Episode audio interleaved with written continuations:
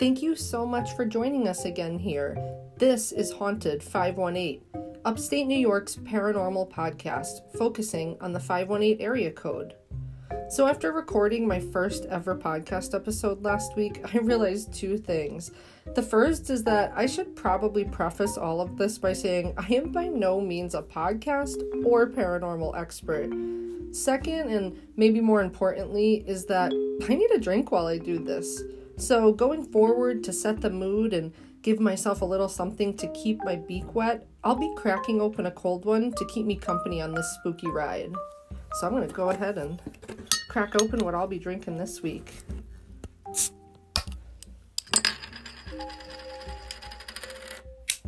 This week I'm drinking Shipyard Pumpkinhead. And yes, the rim of my glass is absolutely coated in sh- cinnamon and sugar. This has to be one of my, if not my favorite pumpkin beer. Shipyard goes down smooth and to begin with, but add pumpkin and it is a true pumpkin flavor. Paired with my sugary rim, then you have one of the best seasonal beers in my opinion. Ah, that is so good. Before I begin, I just wanted to remind you all send in your stories. You can do it anon- anonymously. I don't care. I just want to share spooky experiences in the 518. I also wanted to mention which numbers on the Haunted 101 list we went over last week that I personally relate to. I'll definitely delve into how I relate to them in future episodes, but here's a quick synopsis. Number two, which was being watched by something, aka the psychic staring effect or scopaesthesia. Number three, unexplained sounds and noises, specifically banging, running water, and footsteps. Number six, things disappearing. Number seven, shadow figures and orbs, specifically shadow figures in my experience. Number eight, change in personality. Number nine, feeling an invisible touch. Number 11, hearing whispers and cries. Number 13, cold spots. And ugh, the most chilling, number 15, actual physical evidence, specifically in my case, writing. So now that I gave myself chills, I'm gonna go ahead and take another sip. Oh, it's so good. So, on this episode, we're heading north. I intentionally decided to hold off on a few key stories from the North Country until this episode, since I'm actually in the North Country this week. I'm currently recording from Chateaugay, New York, on Lower Chateaugay Lake. I think most 518ers are familiar with this area because of the proximity to the Clinton Correctional Facility, the famous prison where in June of 2015, two convicted murderers broke out of the correctional facility in Dannemora in New York's North Country, launching the most extensive manhunt in state history. Aided by prison employee Joyce Mitchell, double murderer Richard Matt and cop killer David Sweat slipped out of their cells, followed a network of tunnels and pipes under the 30 foot prison wall, and climbed out of a manhole to freedom. It was a surreal time up here, and I remember being up here during the manhunt, and it was eerie to say the least. So now, I invite you to sit back, relax, and enjoy some more stories from the 518, starting in the capital region and moving northward.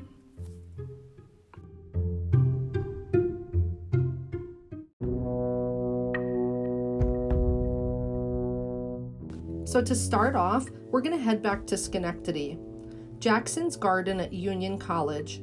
It's said to be haunted by the ghost of Alice Vanderveer, According to legend, Alice fell in love with a man her father didn't approve of, so he killed his daughter's young lover. In retaliation, an angry mob captured Alice and her father and burned them alive in Jackson's garden. Next, we'll head over to Ballston Lake, Carney's Tavern. Owners and staff have reported feeling someone tap them on the shoulder when the building is totally empty. The historic site is next to the railroad tracks that carry passengers to and from New York City to the Adirondacks. Teddy Roosevelt was said to have stopped at Carney's, then the Ballston Lake Hotel, to refresh himself as he hurried to Buffalo following the assassination of President McKinley. Next, we'll move on to Ballston Spa, the Crandall House. It was built in the 1800s by the unsuccessful stockbroker Sylvester Crandall for himself and his wife Julie. Legend has it that the two fought incessantly over money, and Sylvester was often seen by himself in the house's cupola. In 1887, Julia's mother, sister, and stepsister came to take Julia home. Sylvester shot Julia's mother and stepsister to death while her sister ran and hid. Then Sylvester shot Julia before going up to the cupola and shooting himself.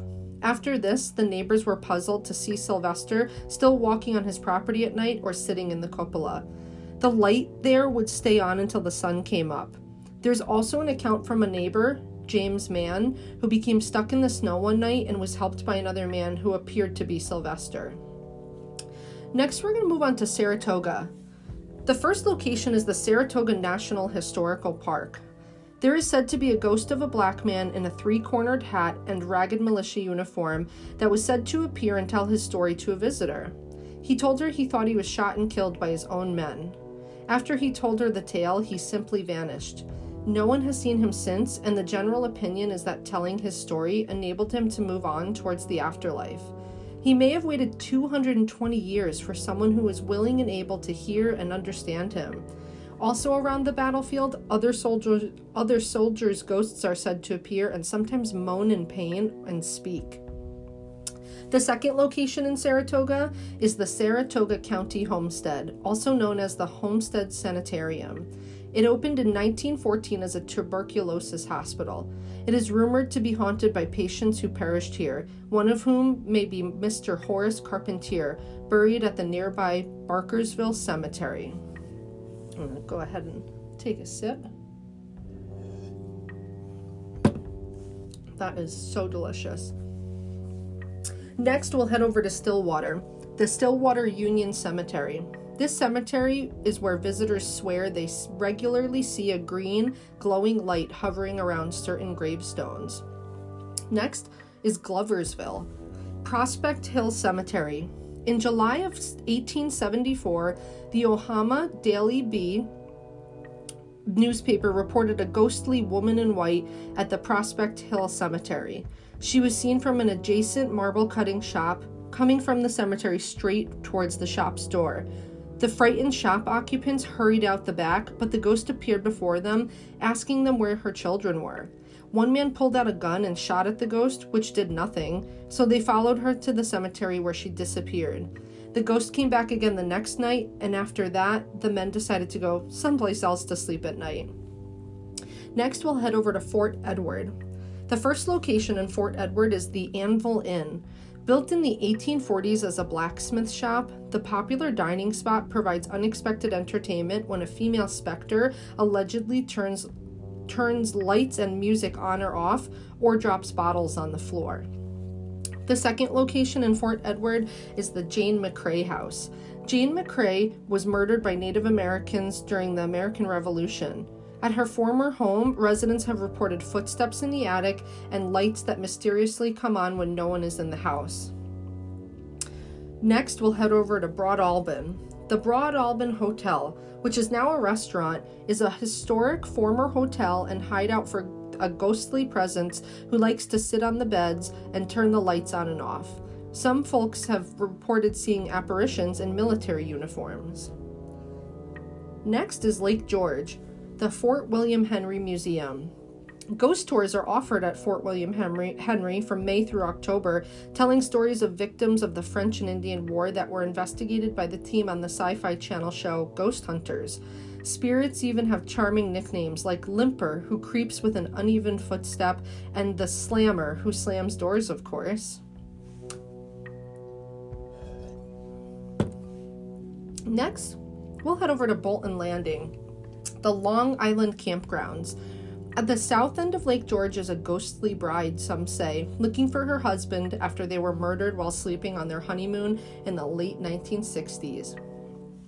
Next, the second location in Bolton Landing is the Sagamore Hotel. I have several stories that I'm going to go ahead and tell from first-hand accounts from employees and guests. Story number one Employees and guests have seen off the main hotel lobby a woman in her early 20s named Lillian. She stayed at the Sagamore during the first hotel era. She is always standing on an open porch, currently the front office, looking down the lake. She wears a pinkish brown colored dress that has points of lace at the waist and has a leg of mutton sleeves. It is in very high fashion. Story tells that she is supposed to be here with friends from Philadelphia and is waiting for her friends so they can go off boating for the afternoon. Story number two. In the elevator nearest the concierge, there are reports of a ghost named Walter who is dressed in a three piece brown suit. He has a well tanned walrus mustache. He's either on his way to or returning from the card room. At the time that he visited, the card room was located where the first floor rooms currently are. Guests would retire there after a meal, play cards, smoke, and drink liquor. Story number three. In Mr. Brown's kitchen, there is said to be a woman about 30 years old who is dressed in a gown from the 1930s. The gown is a light green with a Greek key design in darker green. She also has been seen on the second and third floor hallways.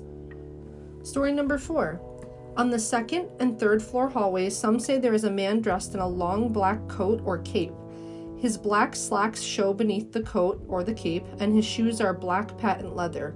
He has also been sighted in the hallway by the spa. Story number five.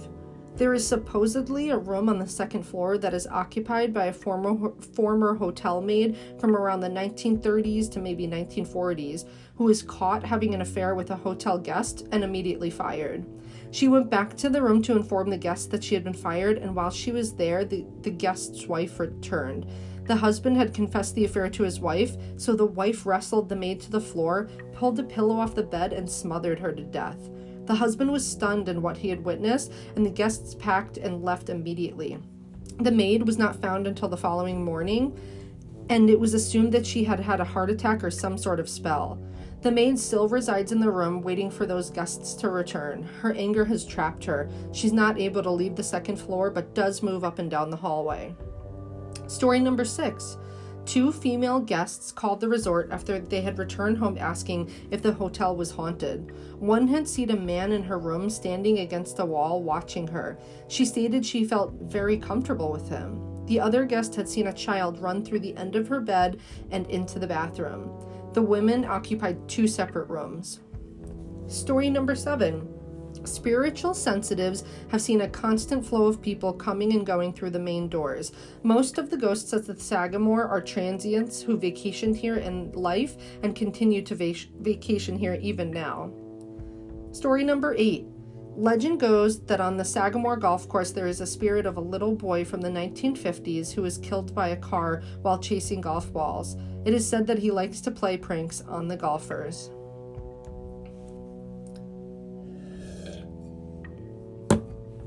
Delicious. I just wanted to interject here with a short side story. Although not in the 518, the the Eddy House, aka the High Life Ski Club Lodge, located in Chittenden, Vermont, is located just outside of the 518 and worth hearing about.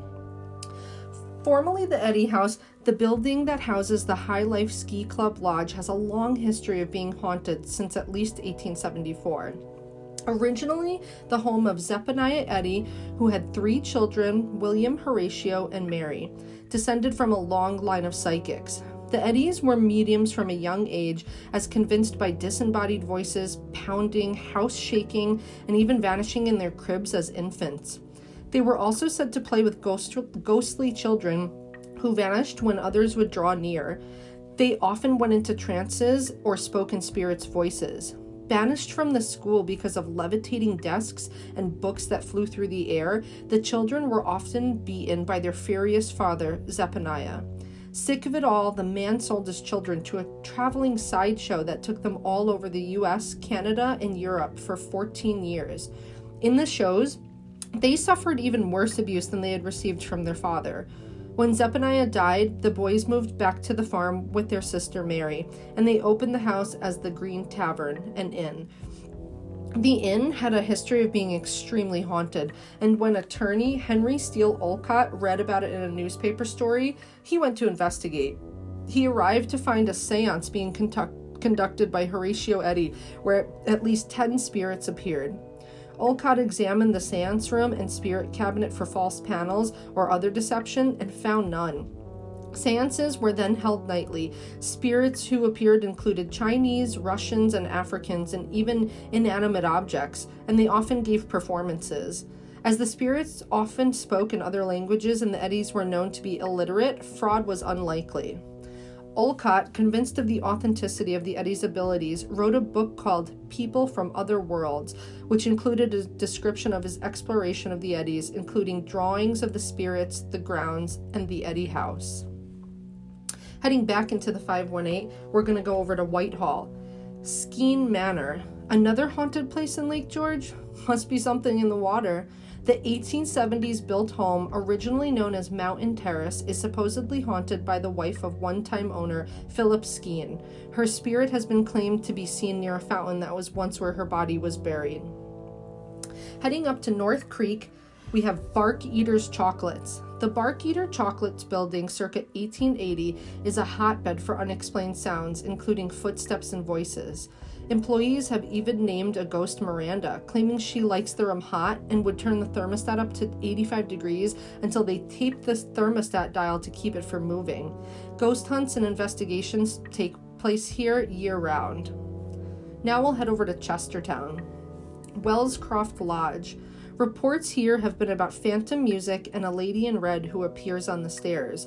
She may also appear in the front windows. The location is not currently in operation as a lodge, some reports say it's for sale. Now, we'll head over to Ticonderoga. Fort Ticonderoga. Since the fort has been open to the public, there have been numerous reports made by the employees as well as visitors of what seems to be paranormal activity on the grounds of the fort, leading some individuals to claim it as one of the most haunted places in New York. This is not surprising given the many sudden and tragic deaths that took place here, as well as the fact that there are tens of thousands of soldiers buried on the grounds. One legend says General Mad Anthony Wayne's mistress Nancy Coates drowned herself in Lake Champlain when he left her for another woman, and her apparition can be seen running after Wayne or floating in the water. Other reports include many different unexplained sounds such as footsteps, hoofbeats, and voices. Some of the visual activities reported vary from glowing balls of light to mists and shadowy figures, as well as full bodied apparitions. While, while Fort Ticonderoga does have reenactments twice per year of the historical battles that took place at the fort, at other times of the year and after the building has been closed, there have been claims made by staff members on several different occasions and in different areas of the premises that they have seen what appeared to be an individual dressed in 18th century military style clothing. Balls of light or orbs are one of the other commonly reported unexplained phenomena seen at the fort. While orbs are more commonly seen in photographs after they've been taken, these balls of light have been seen in many different areas of the fort by individuals with only their natural visual, visual perception. The Atlantic Paranormal Society, or TAPS, investigated the fort for their television show Ghost Hunters, with their findings originally airing on the Sci Fi Channel in March of 2010. The team managed to catch several EVPs and also witness an unexplainable illumination of a room that was seen by two of the team members at the same time who were located in two different areas. Based on the team's investigation, Jason Hawes of TAPS stated during the reveal, I firmly believe that you have paranormal activity going on here, while talking to a staff member, Christopher Fox. Next, we'll head over to Saranac Lake. Hotel Saranac. According to 10best.com, this is number 7 of 10 of the most haunted hotels in the United States. This historic hotel in the Adirondack dates back to the roaring 20s on the ground of a former local high school. According to local reports, the spirit of Howard Little, the f- school's superintendent, still roams the property. The 10 best ranking says other sightings include a young girl on the fourth floor, spectral singing on the sixth floor, and mysterious scratching sounds on the third floor. Other unexplained phenomena includes, include doors closing unexpectedly, voices singing, a male specter in a top hat, and heavy feelings or energies. Now heading over to Raquette Lake. Brightside on Raquette is a secluded inn which is only accessible via water taxi and is alleged to be haunted by the ghost of a woman whose husband disappeared from the inn one night during a blizzard. The story claims that she remains in the room waiting for her husband and can frequently be seen there. She will only leave her room when someone plays her favorite song on the downstairs piano, at which point she'll appear there briefly before returning back to her solitary vigil. Next, we're going to head over to Lake Placid. Many people living in New York believe that a particular area of Lake Placid is haunted by the ghost of Mabel Smith Douglass, also known as the Lady of the Lake. Mabel Smith Douglass was a 59 year old woman from New Jersey who was quite renowned by many people on the East Coast as being an amazing educator. Mabel was a trailblazer for many and was also the dean of the New Jersey College for Women at Rutgers, a college that was later named Douglass College in her honor. Tragically, a series of terrible, unfortunate events led Mabel up to her family camp on Lake Placid during September of 1933. Mabel had sadly become all too familiar with tragedy, recently losing her husband unexpectedly, and then later dealing with her only son committing suicide. With so much sadness in her life, Mabel found herself institutionalized for nearly a year. In, a, in, an attempt to escape from all of her pain, Mabel and her daughter took a trip up to their family camp on the lake to find some peace of mind. She was the only woman to ever go missing and never be found in Lake Placid. She rode out onto the water and was never to be found. After searches went underway, Mabel's canoe was found washed up on the shore near one of the deepest areas of Lake Placid, but she remained missing. Police officers searched the lake and surrounding areas, even hiking trails, looking for Mabel. It was an upsetting mystery that bothered many. That is until a trio of scuba divers went for a swim in Lake Placid in 1963 and discovered what they thought was a mannequin. A popular area for people to visit along the middle of Lake Placid is Pulpit Rock, a spot where three scuba divers went for a swim on September 15, 1963. Just a week shy of being exactly 30 years from the date that Mabel had gone missing, roughly 100 feet below the lake's surface, the divers saw what they initially believed to be a mannequin set up in the lake as a prank. It wasn't until one of the divers pulled at the mannequin's arm and it detached from the body, and they realized this was an actual human in the bottom of Lake Placid. According to the divers, the body had been preserved so greatly at the bottom of the lake, it looked as though it had only died just moments ago.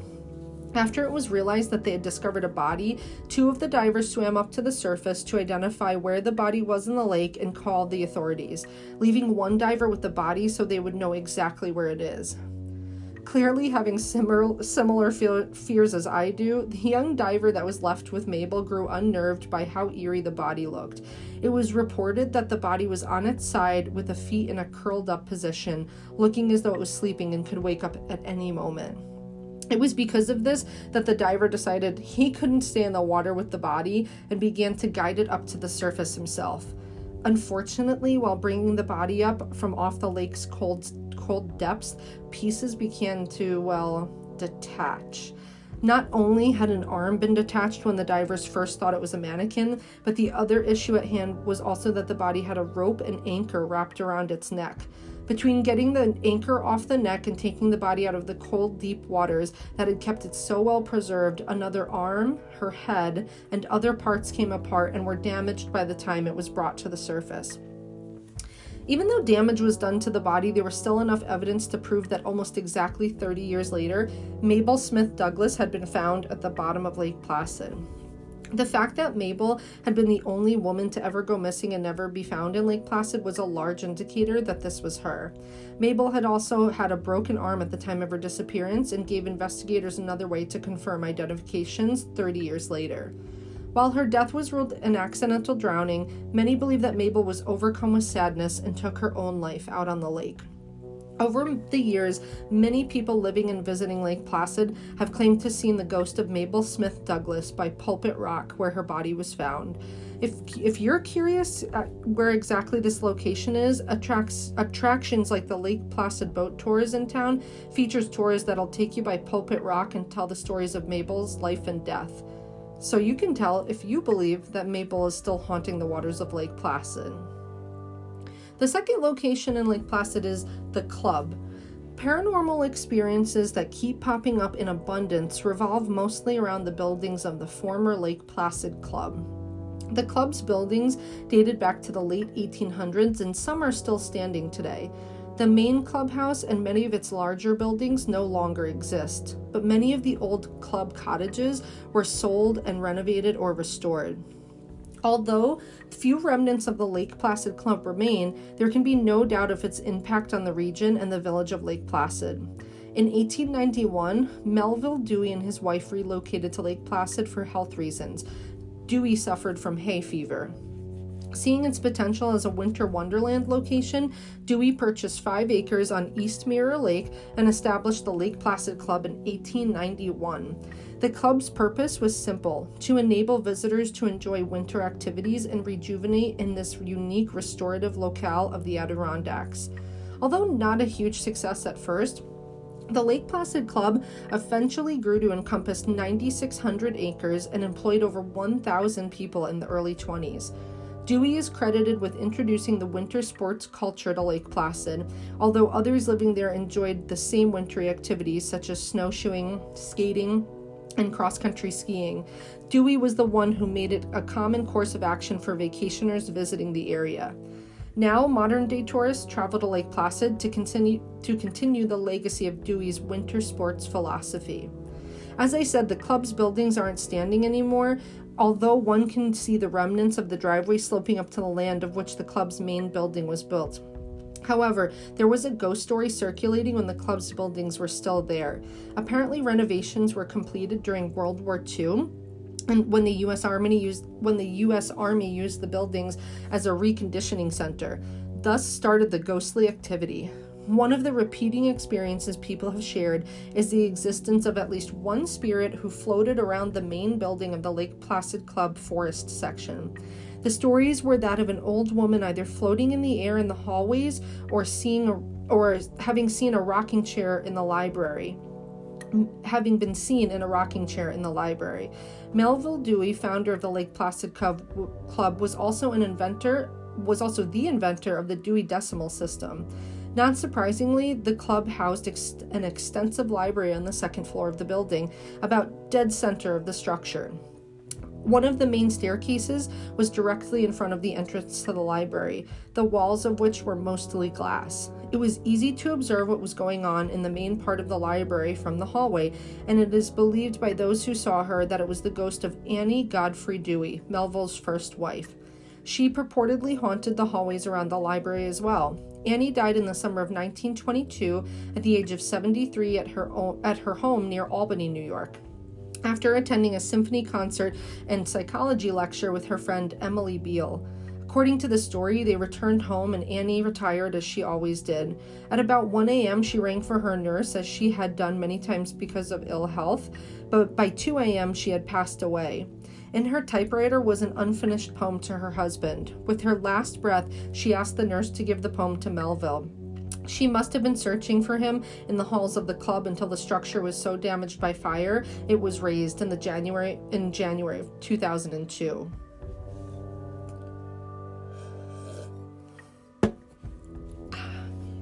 Next is the Grand View Hotel, the former Grand View Hotel, which was which was situated on the same site as the current Crowne Plaza Resort, is on the hill above the conference center at Lake Placid.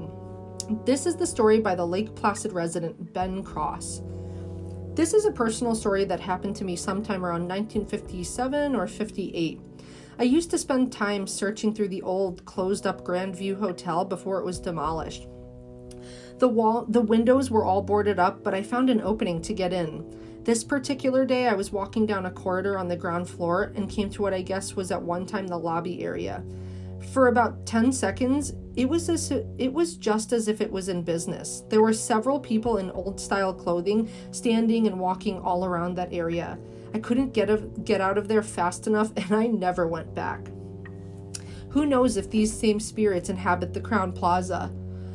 although I've never heard of any such stories. Also in Lake Placid is the Adirondack Correctional Facility. This is an employee story. I worked at the prison, which was originally the tuberculosis hospital in Ray Brook. I worked the midnight shift and had to make rounds of all of the buildings. Every time I would go through the dining and kitchen area at a certain spot, the hair on the back of my neck would stand up and in, a, in an area of about 15 feet long was much colder than the rest of the room. It happened several times before I dared to tell anyone about it because I thought they would think I was nuts. When I did tell a coworker, he told me the same thing happened to him, but he never said anything until I did. That opened up a big box of others who had been reluctant to say anything about their experiences. One guy said he was sitting in his office in a long hallway. The lights in his office and hall were all on, but dim. All of a sudden, he saw an apparition sort of float by his doorway and down the hall. This was a secure and locked area, so no one could get in. He went out to the hall and searched, but there was nothing or no one to be found. Another account is from a nurse that relayed the following. She worked the midnight shift and had just returned from checking the inmates in the infirmary down the hallway. When she got back to the office area and turned to the right to make the corner, she was stopped abruptly because she was face to face with a lady dressed in early 1900s nurse's clothing. The apparition immediately vanished. The nurse was scared for the rest of her employment at the Adirondack Correctional Facility. The last part involves an inmate who was housed in an adjacent building dorm. He had gone to he had gone to sick call because he was being tormented by a ghost. He even had a name for her, Ellen Clark. She had also been seen walking outside on the roadway between two of the building dorms. He was so upset that he had to be transferred to the psych ward at Clinton Correctional Facility. The interesting thing about my experience is that the area I was affected in is just above where the old sanatorium morgue was located, and where the nurse encounter happened was where the old operating room used to be.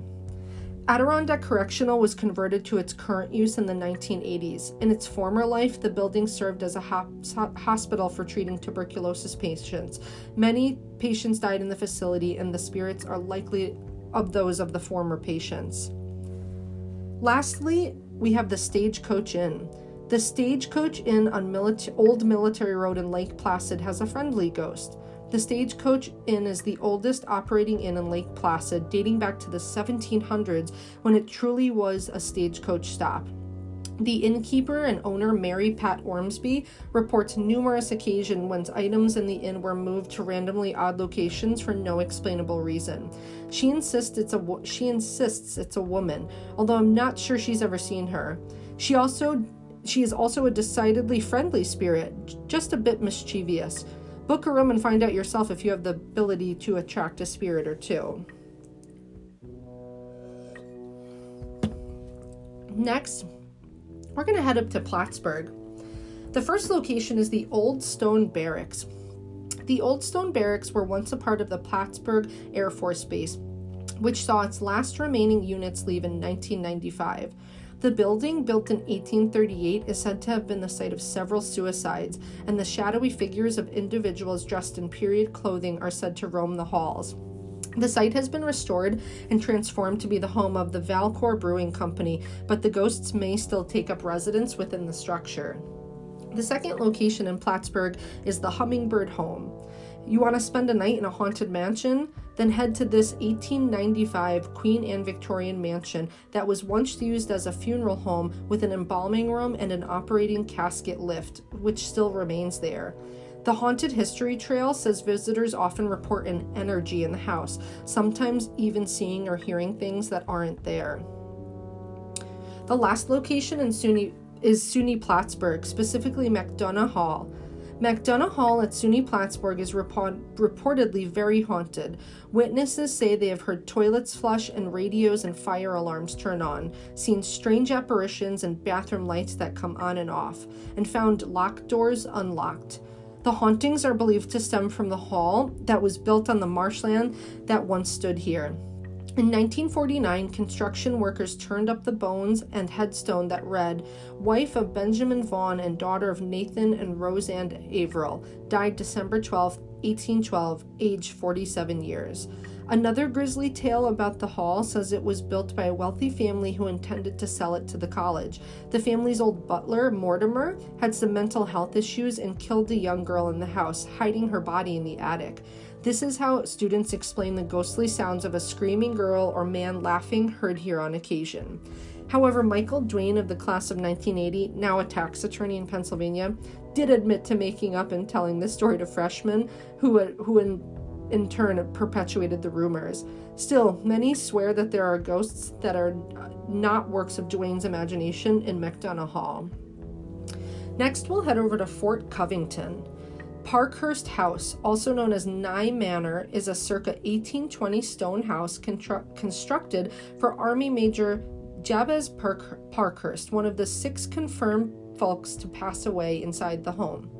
Witnesses claim this place is haunted by some of the spirits who linger here, as evidenced by multiple flashlights going dead at the same time, disembodied voices, footsteps, doors that close by themselves, and lights that were in use when the place had no occupants and no electricity. Next, we'll head over to Popeville. This is kind of just a fun tidbit. It's the ghost town of Popeville. This town had so much promise and it was only 19. It was born in 1873, a child of Andrew Williams, Smith M. Weed, and Gardner Pope. They created the Pope and Williams and Company, an entity to form the iron making village that would be supplied with ore from the Chateaugay Ore Company. The reason for Popeville being positioned at the outlet of Lower Chateaugay Lake was to turn Lyon Mountain ore into the finest iron in the world.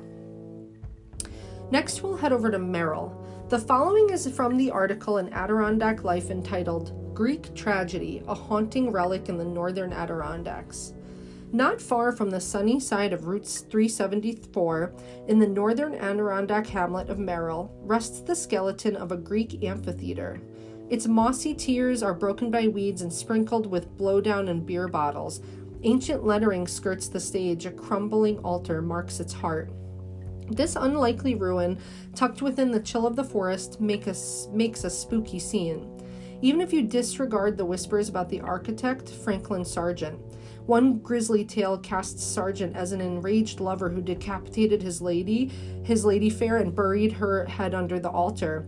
Word around the schoolyards is word around the schoolyards is the place echoes with her screams at midnight. The real story is only a little bit less sensational. Sargent, who, found, who founded New York City's American Academy of Dramatic Arts in the 1880s, fell for Upper Chateaugay Lake during his trips during his trips to visit friends, including dance instructor Alice Bentley. Around 1910, he commissioned his own summer home overlooking a lake. His special request, according to local lore, was a windowless hidden room. The small scale amphitheater was cut into the hillside near his cottage in 1916. It was designed for private student performances, though Isadora Duncan would later dance there to the to a record to a reading of Iphigenia at Aulis. The theater was modeled after classical structures. Its performance was area was originally framed by a column temple. On the altar, traditionally dedicated to Dionysus, god of wine and patron of theater, an inscription urged visitors to bring an offering in remembrance and praise of a soul that has left us. Not the kind of detail to quash rumors of a buried lover, but the only person Sargent ever killed was himself. In 1923, the Plattsburgh Sentinel reported that the 67 year old sent a bullet crashing into his brain during a layover in the, in the Plattsburgh Hotel. Although he left a businesslike note, it's unclear why the successful and well liked teacher took his life. A close friend, noted producer David Belasco, blamed Sargent's failed romance with a student and beautiful stage actress Mary Anderson. It was the memory of an old love, he told the Associated Press. Anderson, who died years later in England, is almost certainly not haunting Sargent's Knoll, which he left to live in which he left to his live-in maid, Sadie, but that hasn't stopped troops of trespassers from trying to catch her lonely performance. I'll definitely be posting a photo of this on our social media, so keep an eye out for it. Lastly, we're going to move on to Malone. These last few stories are first hand accounts. The first one submitted by Chantel. I grew up in Malone all my life. I lived in a house on Duane Street in Malone, and a few years back, I lived in the middle room at the very top of the stairs. I had this trunk in my room, and every night or even during the day, we would hear something moving across the floor in my room, a dragging sound. It was my trunk. Few nights later, I was watching my two brothers and my cousins, and I was in the kitchen making dinner, and my brother and my cousin came into the kitchen to get a drink. On their way back into the living room, they froze and the color of their faces disappeared. They didn't say anything, they just stood there frozen. When I went to see what was going on, there was a dark, shadowy figure at the foot of the steps. A few minutes later, the dark figure disappeared. Then we were sitting in the living room watching television, and dragging noises and very faint voices were heard from coming upstairs. They were coming from my room. My mother told me that every night she would come out of her room, and as she was heading down the steps, she would look in on me. She would see an old man sitting on my bed next to me and just stare at me the whole time. I would even see a strange bluish or whitish orbs around my room. My cousin and I were also hanging out in my room when my trunk started to slide across my floor towards us. My trunk wasn't very light as it had over a hundred things on it. To this day, I don't know who the man that sat on my bed was, but I don't think the dark mass or figure was him.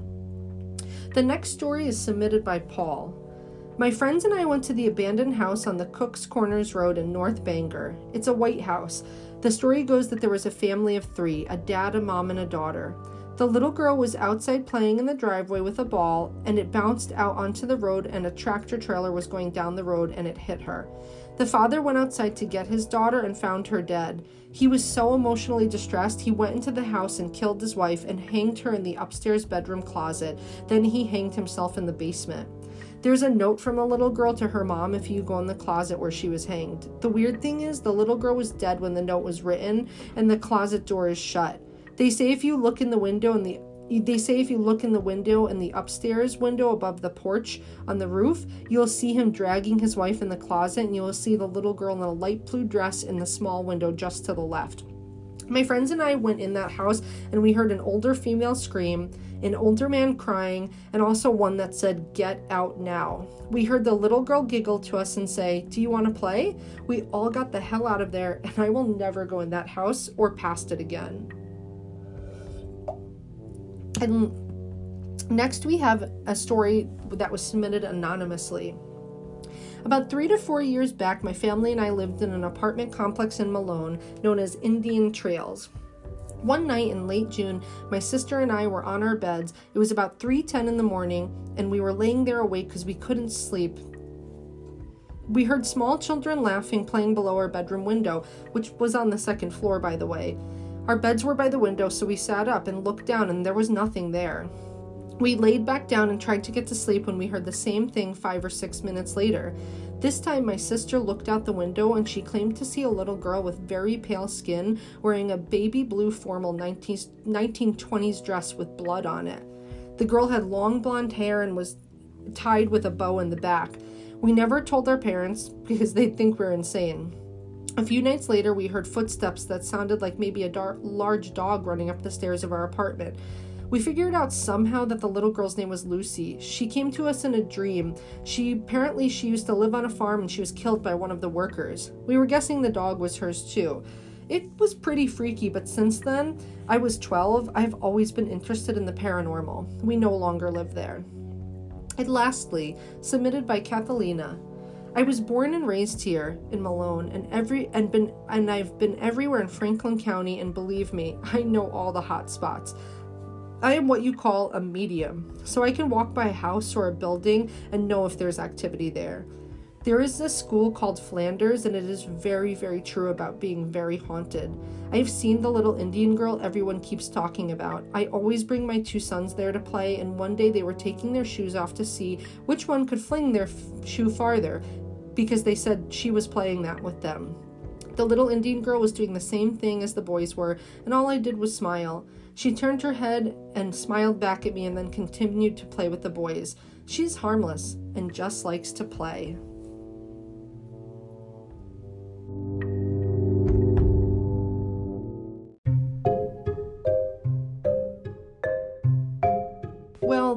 That made me never want to drive through the Adirondacks at night again. So let's cheers to those spooky mid and north country stories. As always, I wanted to make sure I mentioned the wonderful sources I got some of today's information from, including onlyinyourstate.com, hauntedhistorytrail.com, lakeplacid.com, hauntedplaces.org, 10best.com, ghostsofamerica.com, visitmalone.com, and adirondacklife.com. Well, friends, That's all for today. Keep your eye out for upcoming episodes, including some spooky guests and more ghost stories, airing weekly on Sunday nights. Just a reminder we need stories, so please submit your story. We want to share them. Don't forget to check us out at haunted518.com where you can subscribe for updates. You can also find and follow our Haunted 518 Facebook and at the Haunted 518 Instagram. Or you can always email us your story at thehaunted518 at gmail.com. And please rate and subscribe. That is incredibly helpful for us. So until next time, happy haunting.